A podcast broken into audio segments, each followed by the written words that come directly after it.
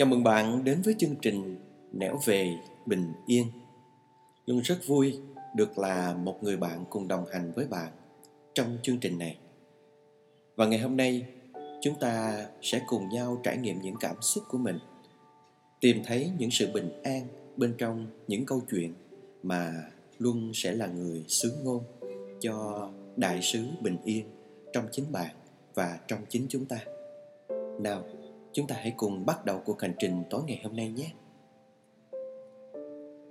Cảm nhận và niềm tin Nhiệm vụ ở phía trước không bao giờ tuyệt vời bằng sức mạnh tiềm ẩn bên trong mỗi chúng ta. Khuyết danh Một cậu bé theo cha đến thăm một ngôi trường nơi có những người mù đang ngồi đan áo len. Cậu bé ghé vào tai cha, khẽ hỏi Tại sao mọi người có thể đan áo khi mà họ không nhìn thấy được gì hả cha? Sau một hồi im lặng, người cha chậm rãi trả lời. Không nhìn thấy, nhưng mọi người cảm nhận được và có niềm tin, con à. Câu chuyện thứ hai Cái giá của sự trung thực Lòng trung thực là chương đầu tiên của cuốn sách trí tuệ Thomas Jefferson một buổi chiều thứ bảy đầy nắng ở thành phố Oklahoma, tôi cùng một người bạn và hai đứa con của anh đến vui chơi tại một câu lạc bộ.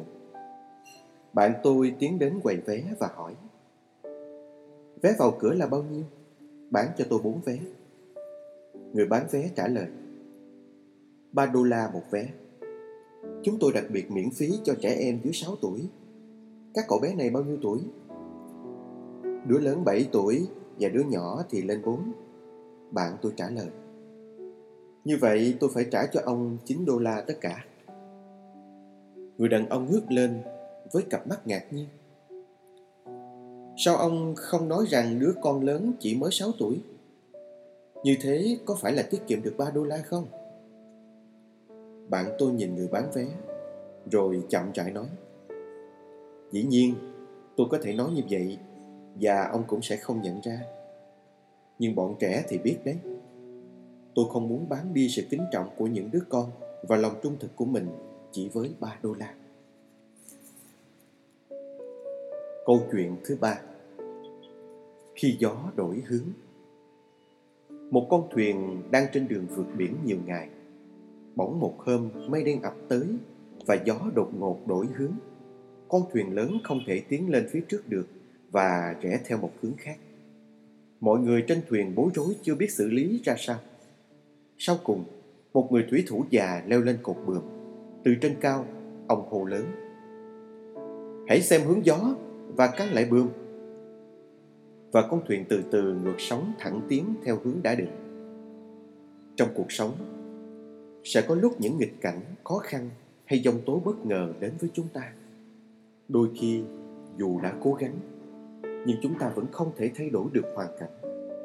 Có người thay đổi hướng đi hay bỏ cuộc, nhưng cũng có người chống chọi để vượt qua mọi nghịch cảnh một cách thông minh, khôn khéo và quả cảm. Sau bão giông, gió sẽ xuôi chiều. Câu chuyện thứ tư. Trở thành một người như thế. Hạnh phúc không chỉ là nhận mà còn biết cho đi khuyết danh. Tôi được tặng một chiếc xe đạp leo núi rất đẹp. Tôi được tặng một chiếc xe đạp leo núi rất đẹp nhân dịp sinh nhật của mình. Trong một lần tôi đạp xe ra công viên chơi, Một cậu bé cứ quẩn quanh ngắm nhìn chiếc xe Với vẻ thích thú và ngưỡng mộ thực sự. Chiếc xe này của bạn đấy à? Cậu bé hỏi. Anh mình đã tặng nhân dịp sinh nhật của mình đấy. Tôi trả lời. Không giấu vẻ tự hào và mãn nguyện. Ồ, ước gì tôi... Cậu bé ngập ngừng. Dĩ nhiên là tôi biết cậu bé đang nghĩ gì rồi. Chắc chắn cậu ấy ước ao có được một người anh như thế. Nhưng câu nói tiếp theo của cậu bé hoàn toàn nằm ngoài dự đoán của tôi. Ước gì tôi có thể trở thành một người anh như thế. Cậu ấy nói chậm rãi và gương mặt lộ rõ vẻ quyết tâm. Sau đó, Cậu đi về phía chiếc ghế đá sau lưng tôi. Nơi một đứa em trai nhỏ tật nguyền đang ngồi và nói, Đến sinh nhật nào đó của em, Anh sẽ mua tặng em chiếc xe lăn lắc tay nha. Câu chuyện thứ năm. Cái hố trên đường. Chính bạn phải luôn đổi mới nếu bạn muốn tồn tại. Gahi Đang bước đi trên phố vì không chú ý nên tôi rơi tởm xuống một cái hố sâu. Lòng hố tối tăm, Lay hoay vất vả mãi, Tôi mới trèo lên được Vừa mệt, vừa tức, Tôi thầm rủa cái hố. Tại mày nằm ngay giữa đường tao đi, Làm tao mất thời giờ Và bẩn hết cả người Chày cả tay chân. Lần khác, tôi xuống phố Và vẫn trên con đường cũ. Từ xa, tôi đã trông thấy cái hố đáng ghét đó. Thế nhưng không hiểu sao khi đến gần miệng hố, Tôi vẫn sẩy chân để lọt xuống. Cái hố vẫn tối tăm đáng ghét, Nhưng lần này tôi leo lên nhanh hơn. Và tất nhiên, tôi vẫn nghĩ không phải lỗi tại tôi.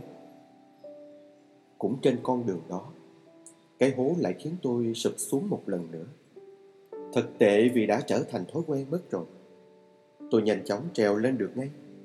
Lần này có lẽ là lỗi tại tôi hôm qua tôi lại đi trên con đường có cái hố đó. Tập trung chú ý tôi cẩn thận đi vòng qua và quay lại nhìn một cách thú vị. Thế là tao biết mày rồi. Hôm nay Tôi dạo phố nhưng không phải trên con đường cũ Mà tìm một con đường mới Bằng phẳng, sáng sủa hơn. Cuộc sống luôn chứa đựng những thử thách Thất bại. Hãy dũng cảm mạo hiểm Khám phá Nhìn nhận bài học từ thất bại để vượt qua và quyết tâm chinh phục những con đường của cuộc đời.